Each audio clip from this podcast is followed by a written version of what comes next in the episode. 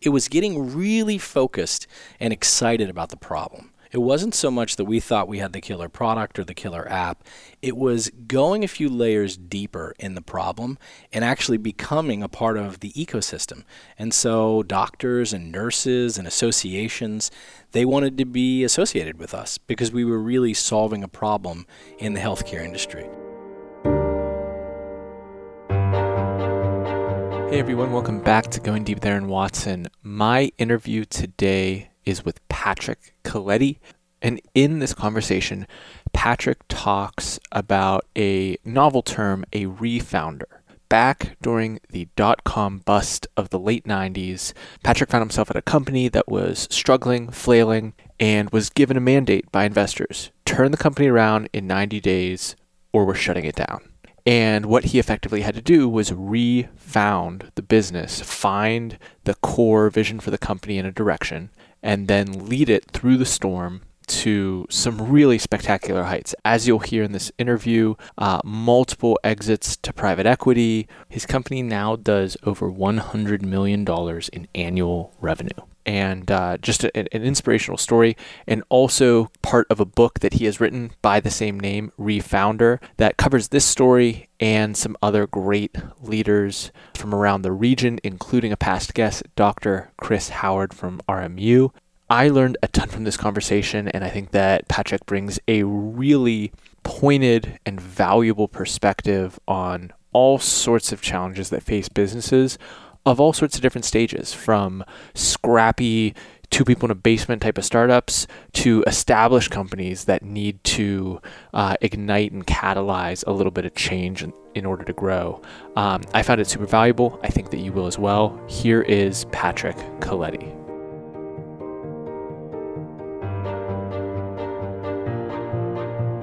You're listening to Going Deep with Aaron Watson.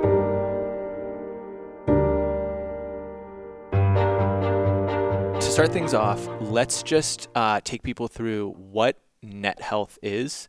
So, my understanding, you can correct or add to or amend whatever I say here. It's a SaaS company, and the software that you guys sell helps with the operation of specialized medical service providers. So, uh, senior living center, an occupational therapy center, a wound care facility probably have a different model or way of operating than maybe kind of a conventional uh, practice or a large hospital. And your solution is kind of tailored to the needs of those types of facilities. Yeah, that's a good way to think of it. So, you know, imagine that uh, 20 years ago you went to your doctor's office and they had a you know they had a paper record and they, they may still actually.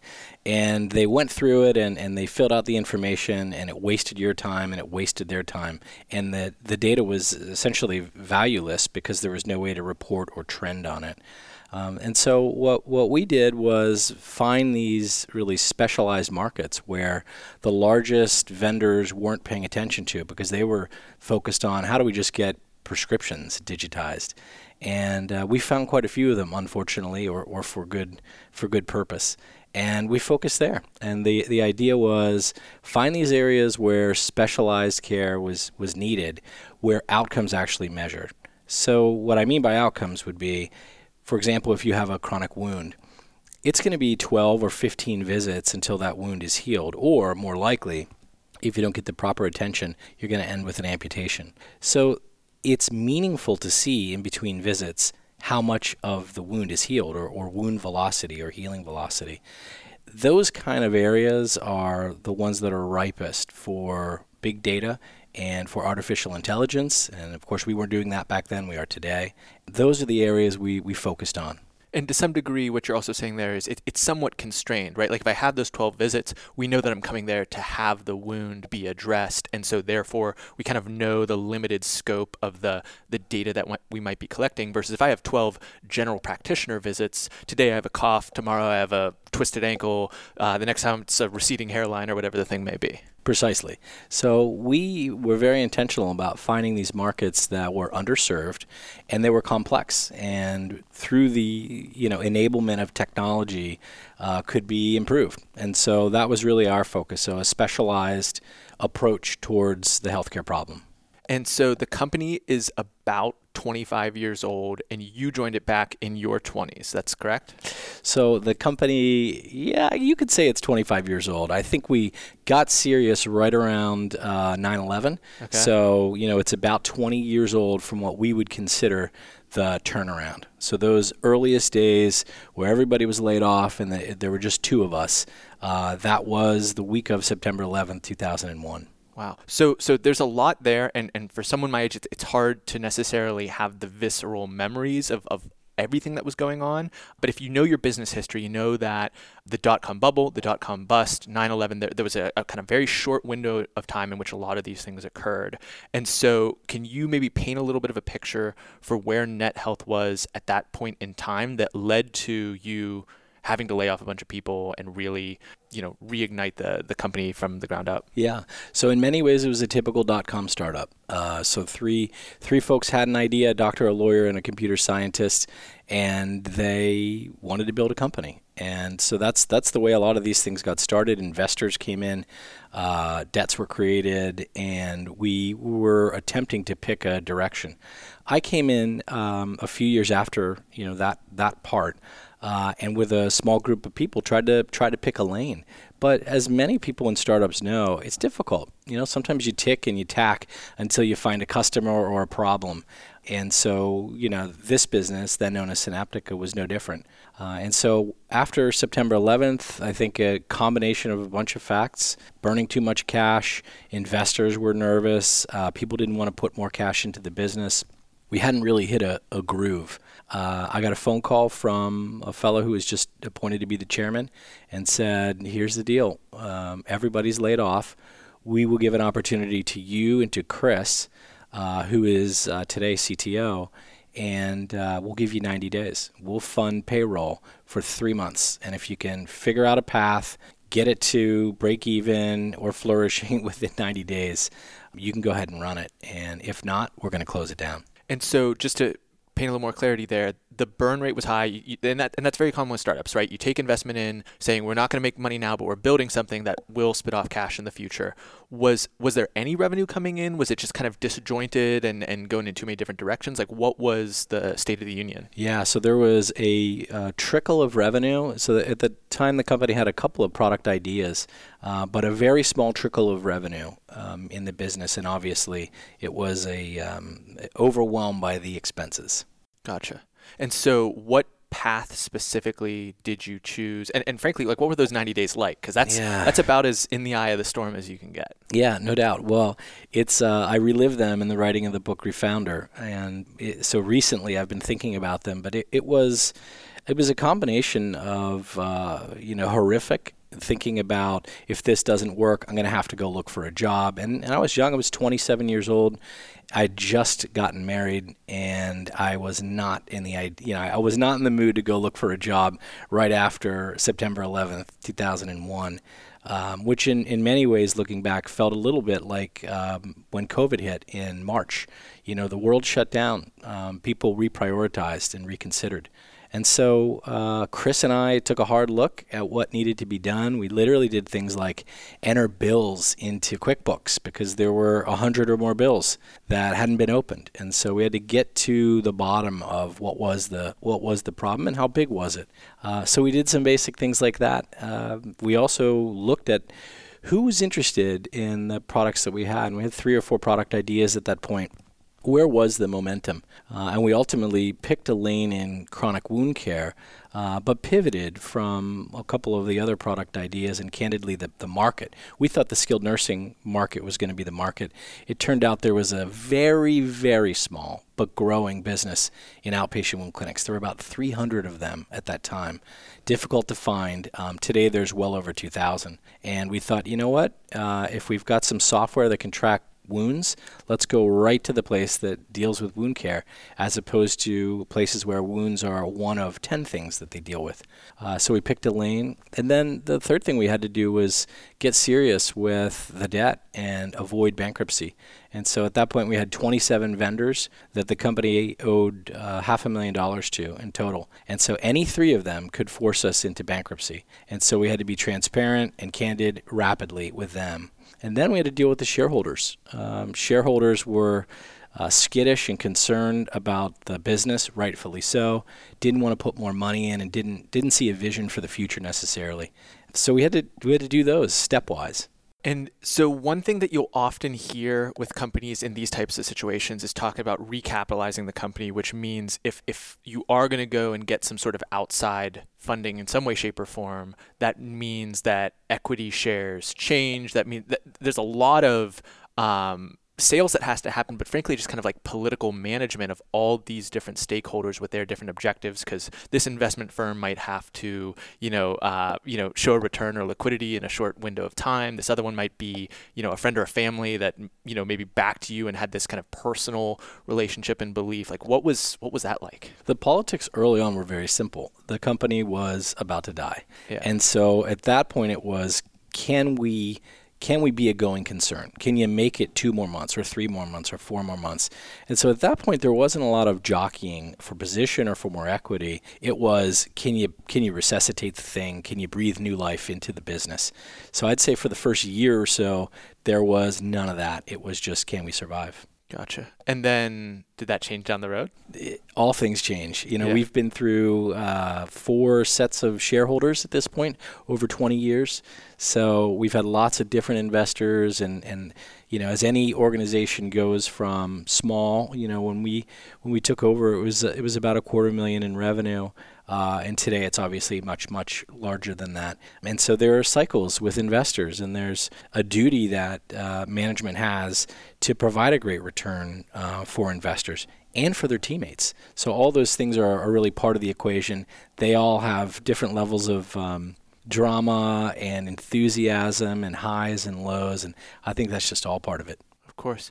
So uh, another thing that, as I was kind of looking at the the timeline and my understanding of some of the things that Net, Net Health has gone through, there was you know get back to break even, you know address this wound care market, and then you benefit to some degree from just having that focus, and then the secular tailwind of I, I forget the original number, but the increase in general wound care facilities. If you're the preeminent provider there, that's a kind of uh, wind at your back, so to speak. And then as you start to see more money come into the bank account, see that growth happen, potentially have a better case to solicit that future fundraising, you are on an acquisition spree. You acquired one, two, three, four, five companies over the last decade. Can you talk about the decisions, or er, basically more like the window when you realized, okay, we're no longer in survival mode, we're no longer in just like keep this thing running, and now we're in strategic growth, pick a direction, and go execute. Yeah, there were um, there was a time you know when we crested three, four, five million dollars in recurring revenue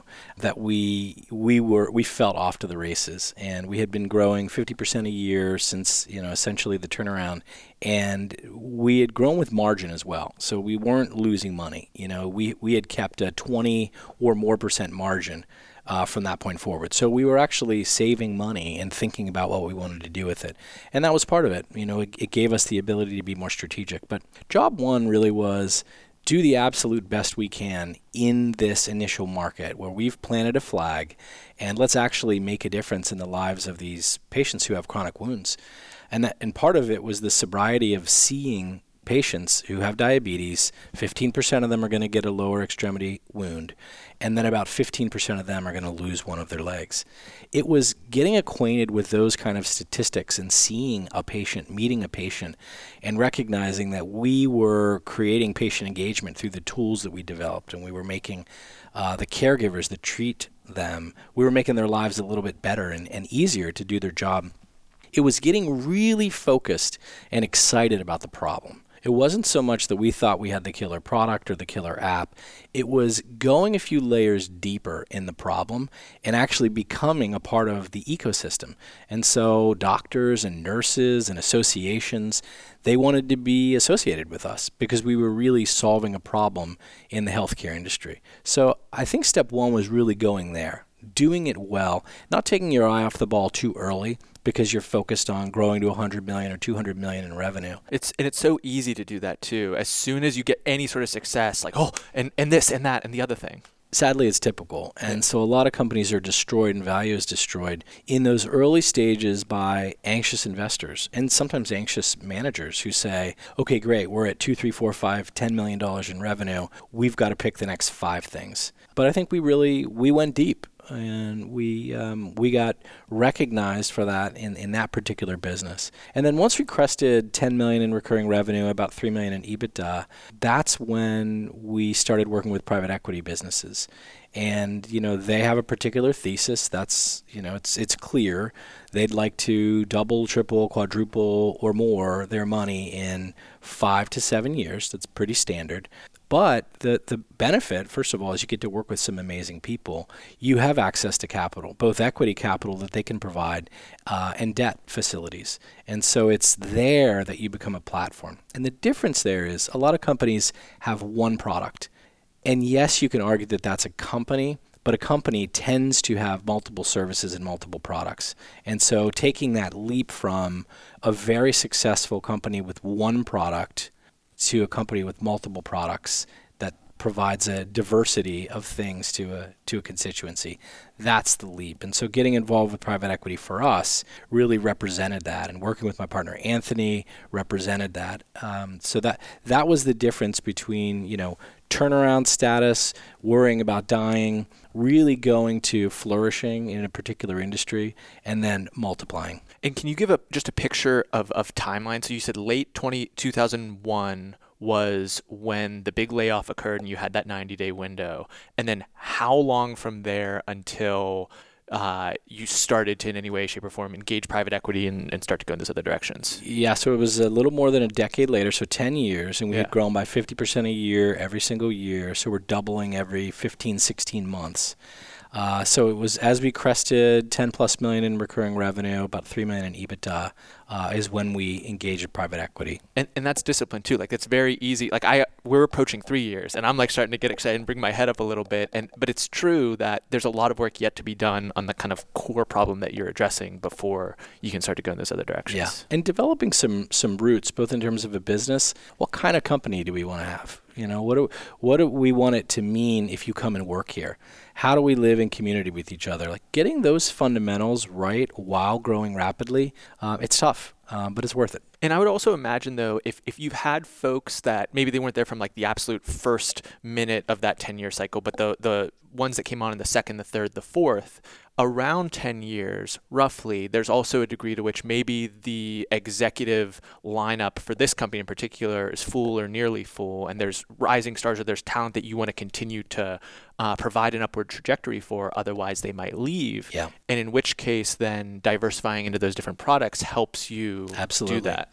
Yeah, that, that growth, while scary um, to start, is just an opportunity for other great people that have come up. You know, and in the early days, I would cringe when one of those, you know, up and comers, what I would call Net Health Next, would leave. Uh, and then after a little while, I recognized that we gave them an opportunity. They had a platform to learn and grow and they're going to do something great. I mean, our responsibility ultimately is not to retain them, it's to grow them and help them flourish. And so, if they do that at your organization, fantastic. And if they go somewhere else as well, it's part of their journey. So, I think there's a, a scarcity and abundance mentality you can have there. And don't get me wrong, I mean, you need to retain employees, they, they, they have to want to be there. But in the bigger picture, um, there's something beautiful about knowing they learned some things at your organization and they went out and did them elsewhere. And if you have a kind of karmic point of view, there's also a degree to which if you did right by the people that worked with you and you maybe taught them a lot of skills, but also maybe like a specific industry, then they're probably going to populate that same industry in other entities that can end up being business partners and customers and clients and the like. Indeed, and I've I've seen it happen through uh, just about a generation and a half now, where some people who early on uh, at NetHealth have gone on to do some really amazing things. Um, it's great. I mean, in, in, in a way, it's it's kind of like the right of a, a grandparent, you know, to see people grow and flourish, come back and visit you, enjoy those moments that you had together, particularly if you had a good culture and they want to remember those things. Uh, it's one of the joys, I think, of being in an organization. Now, you've brought it up in this interview, and I've heard it in some of the other interviews that you've done. Culture is a big deal, and that is part of you know the sustainability and the growth. And we've we've covered it so many, like literally maybe the number one thing we've heard from effective leaders on this show is that centricity on the culture that they build, and the culture when you make these different acquisitions, Integris Solutions, Redox Software, Optima Healthcare, Tissue Analytics, that just occurred in, in May of last year how do you manage that? Because you maybe have set this standard and it's like you know it's like it's like when someone comes and visits your family from out of town. It's like we have a way that we like move around this house and then sure. there's this other person you know banging around making coffee at five in the morning or something one of the um, one of the decisions that helped us to uh, take on private equity investors was we believe we had developed a culture that, that really was pretty special, and, and we had gotten some outside validation aside from just best places to work. We we got the outside validation, and so part of it was we'd like to double down and, and see can you grow this to an organization of 1,000 people or 10,000 people? Is that really possible? And so as we acquired our first few businesses, we made lots of mistakes, just like everybody does. But we knew as we welcomed new people to the enterprise, we actually had something beautiful to offer them. And the majority of people I know have worked in some pretty awful environments. And they come beaten, battered, bruised from rough managers, bad cultures, toxic environments, uh, the lot of it. And so I knew early on we had something special. So it was easy for me to greet them and smile and say, This is a good thing you're about to experience. What's interesting is not everybody is open to accepting a gift. And sometimes, uh, even if you have something amazing to give someone, they don't want to receive it, or they've been too beaten up and battered to receive it that day. Now, over time, they'll see, taste, and enjoy and understand that there's something better there, but it takes time. So that's one one uh, reflection I have on in, in terms of culture and acquisitions and the, the nature of imperialism, so to speak. Another one is is that although we had we thought killer programs and people practices and things like Connect, where we brought everybody together, and Ned Talks, which is our version of TED Talks, you know, we had these things that we thought were beautiful and wonderful. They had expressions that were important to them as well. And so if you're not paying attention to the cultural expression of that organization and maybe one or two things they did really well that they want to keep doing, um, then you're a fool. And so you've got to pay enough attention to what they've done and what they do to recognize culture is big enough to absorb more things, and so you can bring those things in as well. So looking very carefully at the, some of the rituals and some of the things they did as an organization that are worthwhile and important to keep doing, embrace them as well and, and bring them in.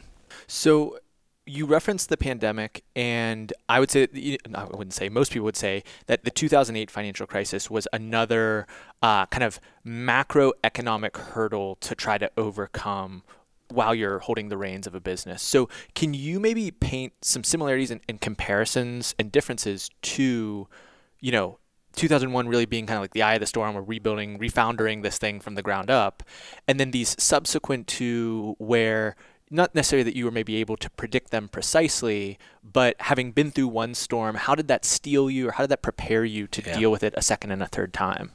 Indeed. And and I want to touch on something you just mentioned, which is every organization needs refounders. And many people don't recognize that they need it. But once people start to develop some success, it always happens. They get fat and happy. It's just a it's just a norm. People lose their level of competitiveness. They as the as the revenues go up and the earnings get higher, and you potentially put a, a, a flag in the ground and you're you're the leader. Entropy occurs and it's it, it, seems like it's inevitable.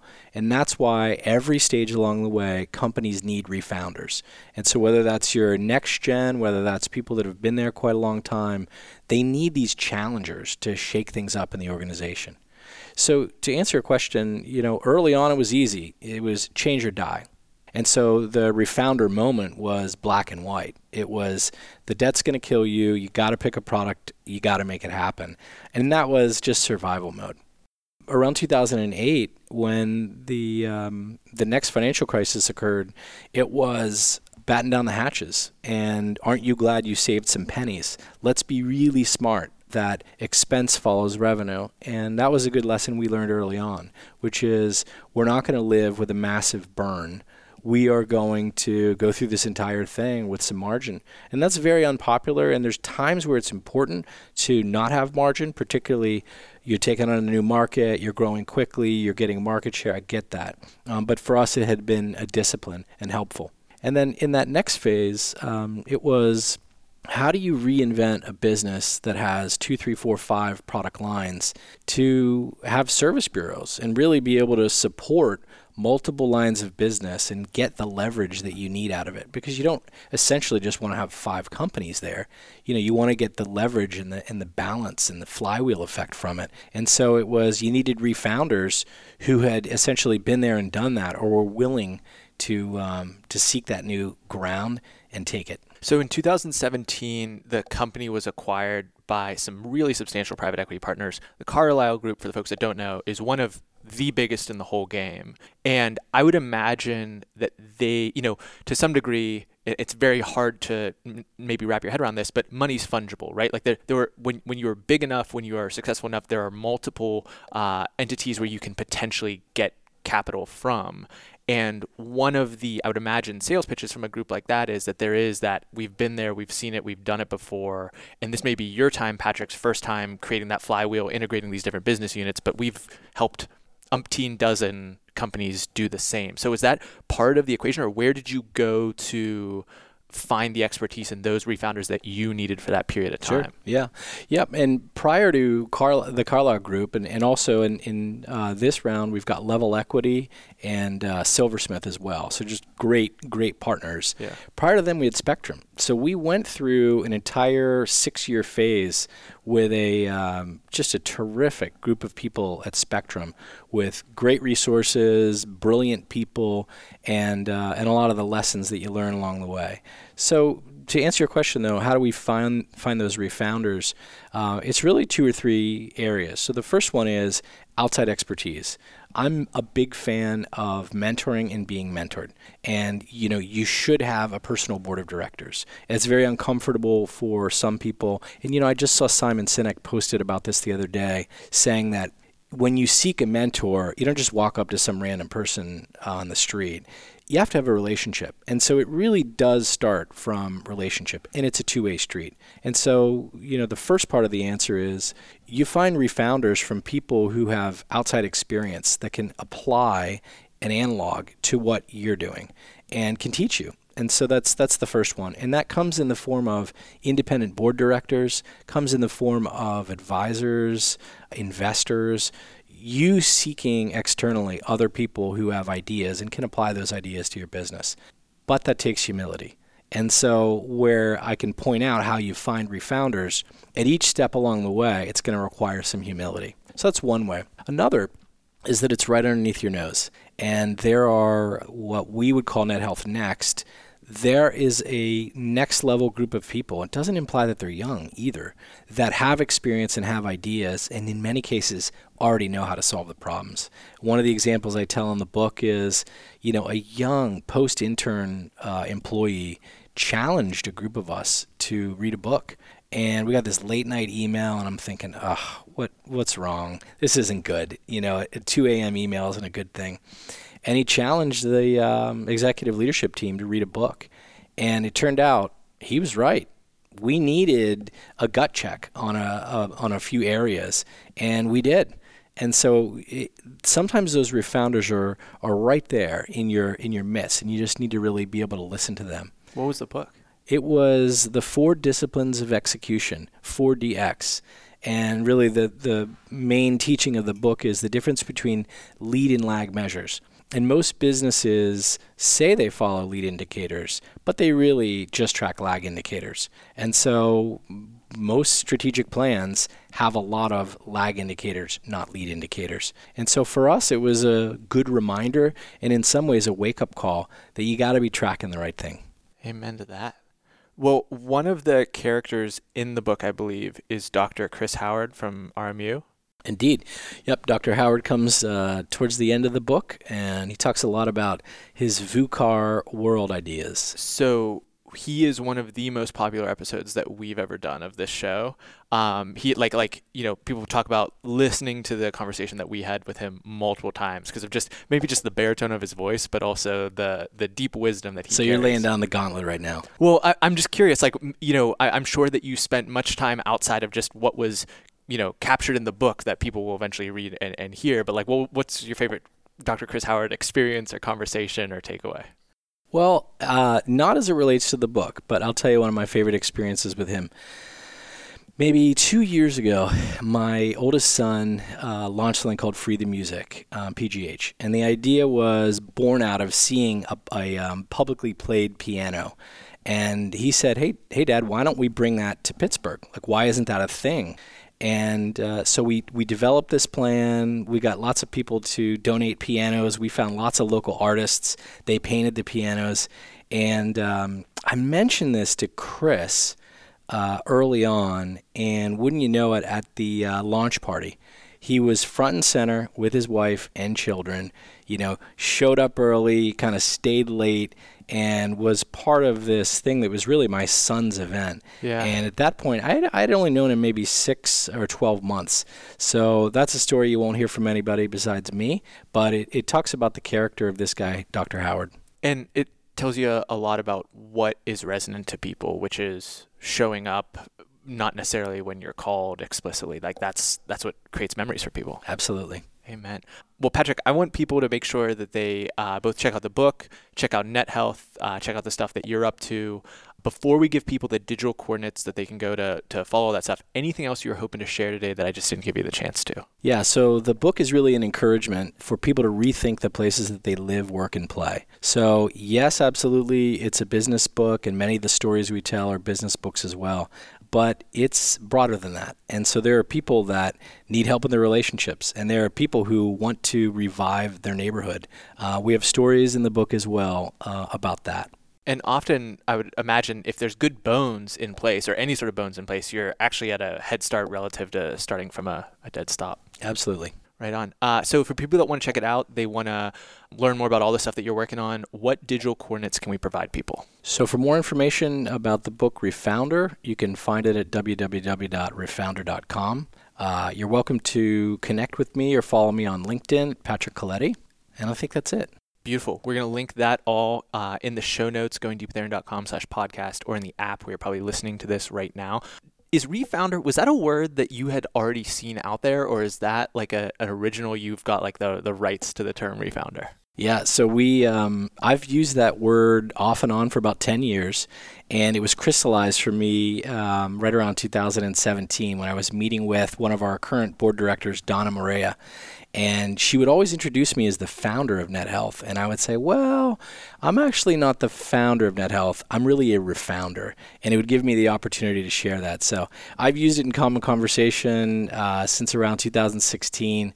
It's you know, you if you Google it, you'll find a couple of other people out there. I quoted one person in the book who wrote an article in 2017, um, but I think it's more common than uh, people may think. Gotcha. Well, it's a good corner to, to plant your flag on. Yeah. Like I said, we'll link that to everyone and uh, they'll be able to check it out. But before we let you go, Patrick, uh, I want to give you the mic one final time to issue an actionable personal challenge to the audience. So, if you're in college, um, I want to give you an encouragement that there are amazing organizations out there that are trying to create a better future. If you're a young professional and you're getting cynical because of the organization you work in, part of the challenge is that you are the change. And there's a way to do that, and there's a stepwise process.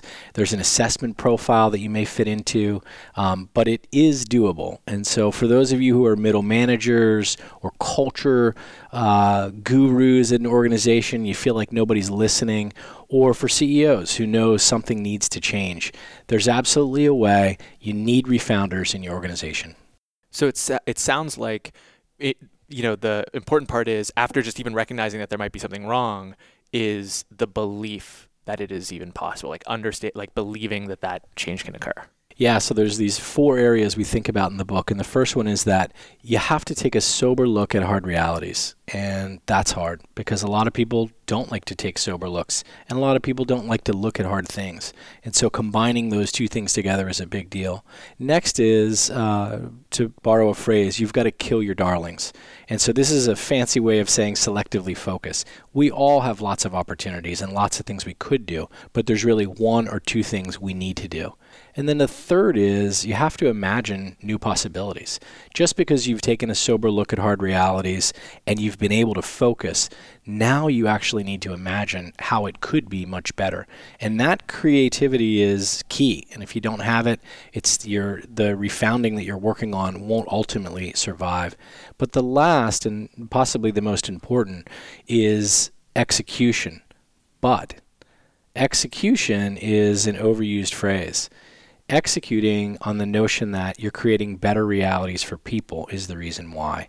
There always has to be a just cause and a bigger purpose. And so just executing for executing's sake will eventually fall flat. You got to do it for a bigger purpose. Beautiful. What a powerful note to wrap up on. Thank you. Patrick, thanks for, so much for coming on the podcast. Thanks. Thank you so much for listening to the end of my interview with Patrick. I hope you found it valuable and I hope that you're hitting subscribe. We have fantastic interviews over the last couple years, all sorts of interesting conversations, including, as we referenced in the interview with Dr. Chris Howard. I've had one listener come up to me and say that that interview was one of their favorites ever and that they've listened to it half a dozen times. That was crazy. That was mind blowing. Uh, hopefully, this will also count as one of those episodes. But if you found this valuable, I encourage you to check out that interview with Dr. Howard. I've linked it in the show notes, and I will be bringing more great interviews to you very soon. So stay tuned. Thanks for listening. Connect with Aaron on Twitter and Instagram at Aaron Watson 59.